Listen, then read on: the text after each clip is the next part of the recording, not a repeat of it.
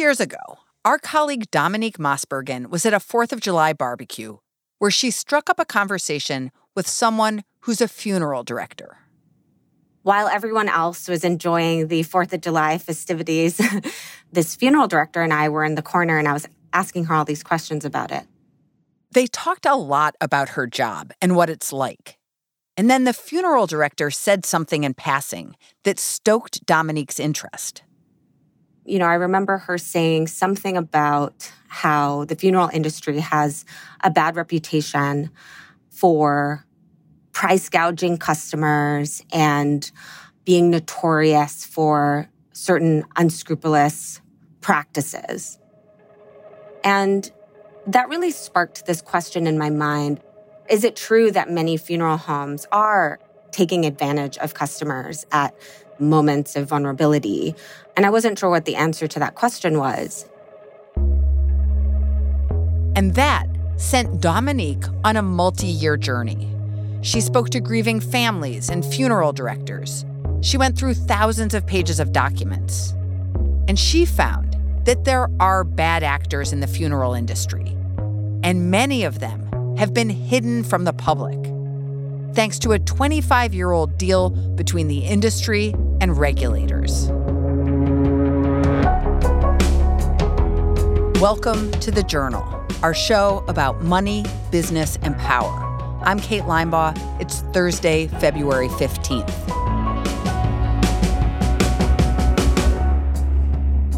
Coming up on the show, how unethical funeral homes have exploited grieving families for decades.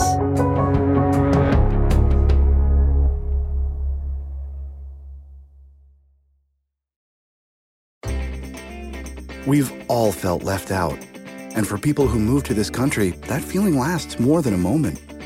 We can change that. Learn how at belongingbeginswithus.org. Brought to you by the Ad Council.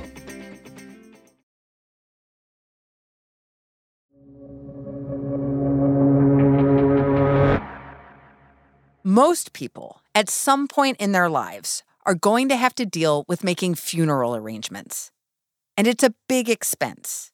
In the US, the median cost of a funeral exceeds $8,000. But it can be much higher depending on the cost of the casket and what services are provided. It's, you know, a really strange purchase because you're making it especially if it's for the arrangements of a loved one, you're making it at a time when you're really vulnerable and grieving. And these purchases can be really expensive. And so it seems like this really difficult combination of, you know, you're spending a lot of money at a time when you kind of have grief brain and maybe you're not making the most sound decisions. As Dominique started looking into the funeral industry, she found that its bad reputation went back decades. And it got a lot of attention from a book that was published in the 1960s, titled The American Way of Death. The American Way of Death, about the rackets of the undertaking business, was a sensation. in an interview in the 1980s, the author Jessica Mitford talked about what set her on the journey to investigate funeral homes. And it started with some trade magazines. You know, I started reading these one day. I found a whole wonder world of mm. the mortuary, which I hadn't known existed. I hadn't known. Her book showed that some funeral homes took advantage of grieving customers and upsold them. This prompted federal regulators, specifically the Federal Trade Commission, to start looking into the industry. And what they discovered was that there were at least some of these deceptive practices. And I think the FTC was very concerned specifically around price secrecy and kind of a lack of price transparency in the industry. The FTC really believed that if customers were given as much information as possible about purchases, then those customers could make the best decisions for themselves. This led the FTC to take action. In 1984, it enacted the so called funeral rule. Its purpose was to increase price transparency in the funeral industry, protect consumers from unfair and deceptive practices at funeral homes, specifically around pricing and information disclosures. How does the FTC enforce the funeral rule?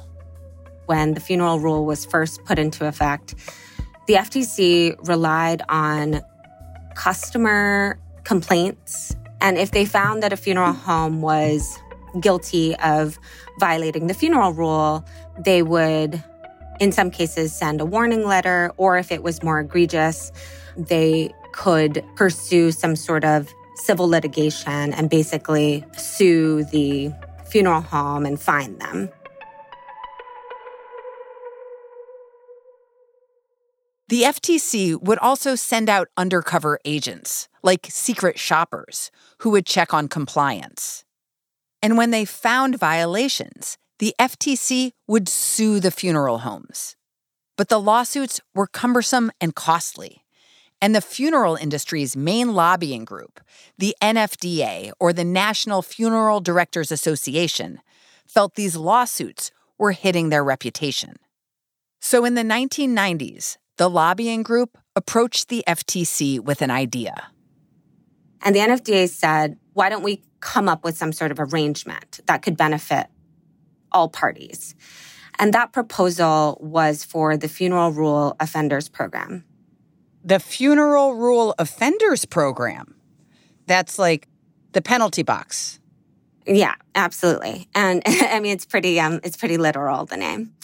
And the NFDA basically proposed to the FTC this program. And what they said was, you know, when a funeral home is found to have violated the funeral rule during these secret shopper investigations, instead of going through the litigation route, they would have the option to join this program that the NFDA itself would run.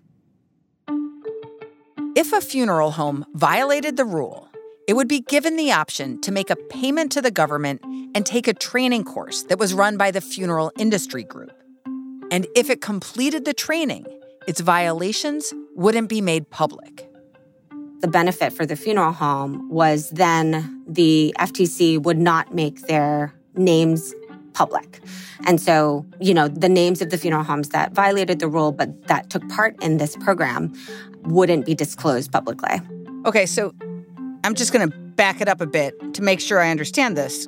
You have the funeral industry's main lobbying group being the referee here. They're saying to the FTC, hey, you guys, we will take remediation out of your hands and we will get these guys, the offenders, we will mete out justice for these guys and we will train them up and show them the right way to be funeral directors. Yeah, that's right. I think one consumer advocate who I spoke to, the way she put it was it's like foxes guarding the henhouse.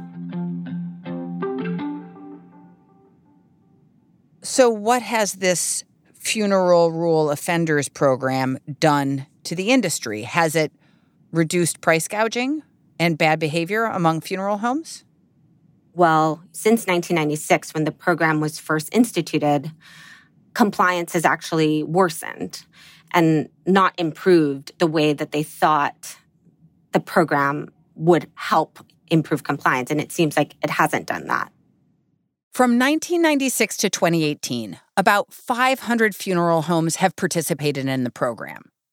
Over that time, the FTC inspected about 3,000 funeral homes out of more than 20,000 in the US. What does the FTC say about this program? The FTC told us that basically it thinks that the program has been helpful to consumers. And so they say that, you know, it was a cost effective way to improve compliance, the program that is.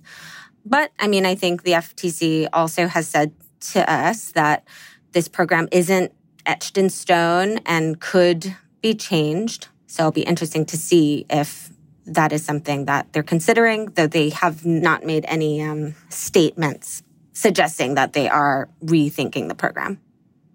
Regardless, people still say that deceptive practices continue. Yeah, based on the reporting, it definitely seems like unfair and deceptive practices do continue in the industry.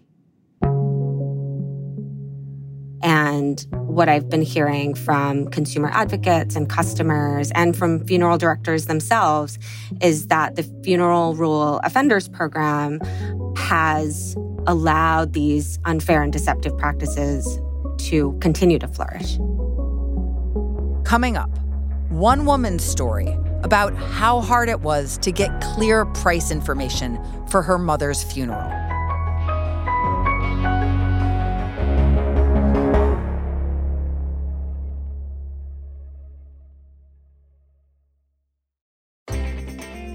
We've all felt left out. And for people who move to this country, that feeling lasts more than a moment. We can change that. Learn how at belongingbeginswithus.org. Brought to you by the Ad Council.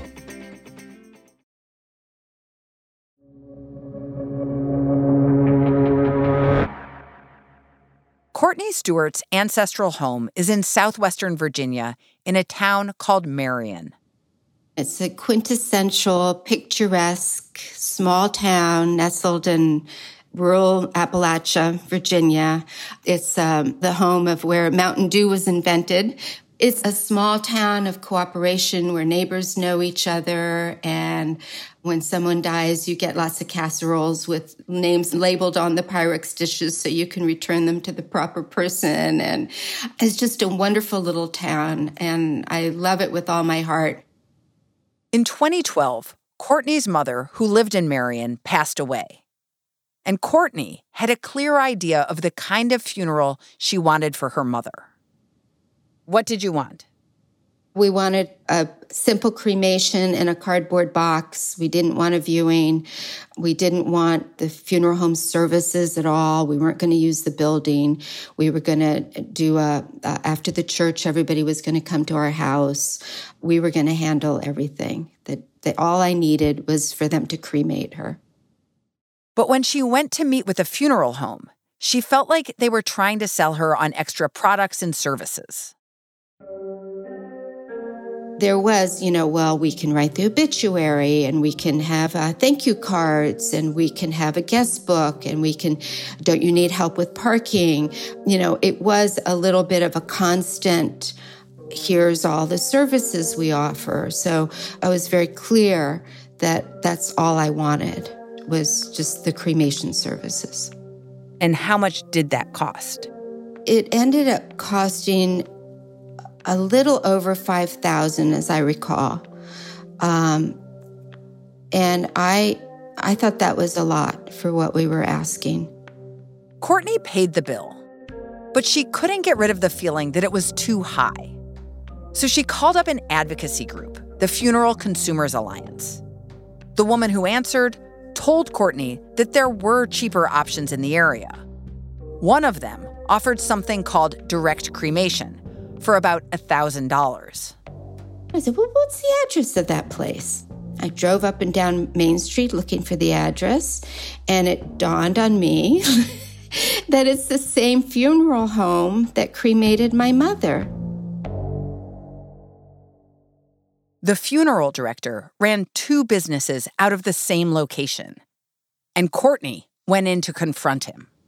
I said, "What what's going on here? Why didn't you give me that price. You have this service called direct cremation. And he said, Well, you didn't ask for direct cremation. You asked for me. And that I gave you my services. I said, But you have this thing called direct cremation. I didn't know I was supposed to ask for that.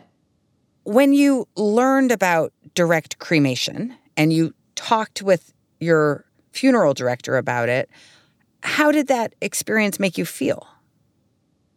I was frustrated. I felt that there was miscommunication. I felt that the I, I, I even asked, where's the flyer on direct cremation here in your office? Where is it on the price list that you gave me? Because if it had said direct cremation on that price list as one of my options, I would have said, oh, what's that?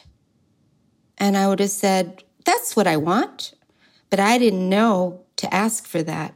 So I was, I was astonished that I wasn't offered that when that was exactly what I was describing that I wanted.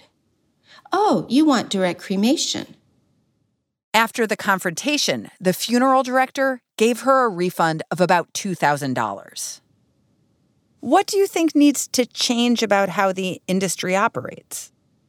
It's all about transparency. I think that there needs to be a uniform price listing format, and I, I hope it changes. I hope I hope there's more transparency and people know what their options are. I, I still think most people will continue to do elaborate funerals, and uh, there's something beautiful about that as well. And uh, maybe some people would disagree on how I handled my parents' end of life, but it was right for us. Courtney's experience with the funeral home in Marion happened decades after the funeral rule was passed. And Dominique found many cases where consumers today felt like they weren't given fair pricing information.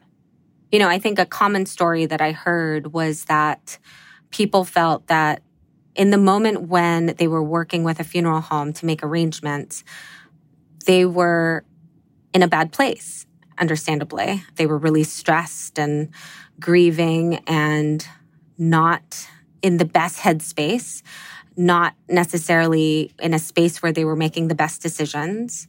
And many people told me that they felt very sometimes kind of guilt tripped into buying more than they wanted.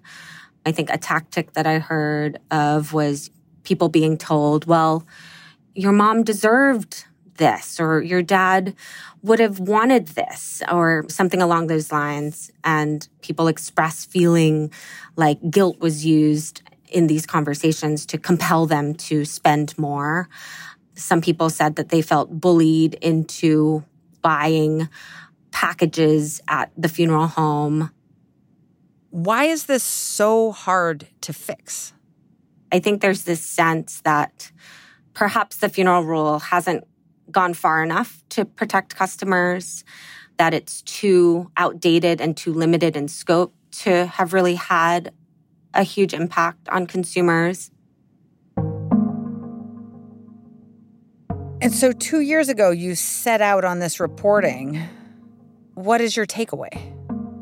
I think, you know, there are a lot of funeral professionals who got into the business because they really want to serve people and like in any industry, there are bad actors. And I think what's challenging in the funeral industry is that you have these especially and uniquely vulnerable customers. And so I think if there are bad actors, the impact can be quite immense for a customer.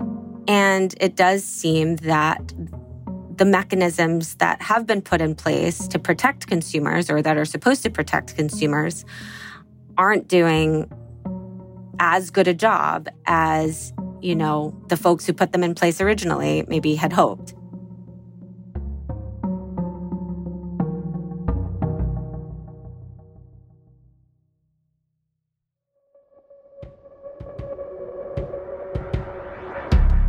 That's all for today. Thursday, February 15th. If you like our show, follow us on Spotify or wherever you get your podcasts. We're out every weekday afternoon. Thanks for listening. See you tomorrow.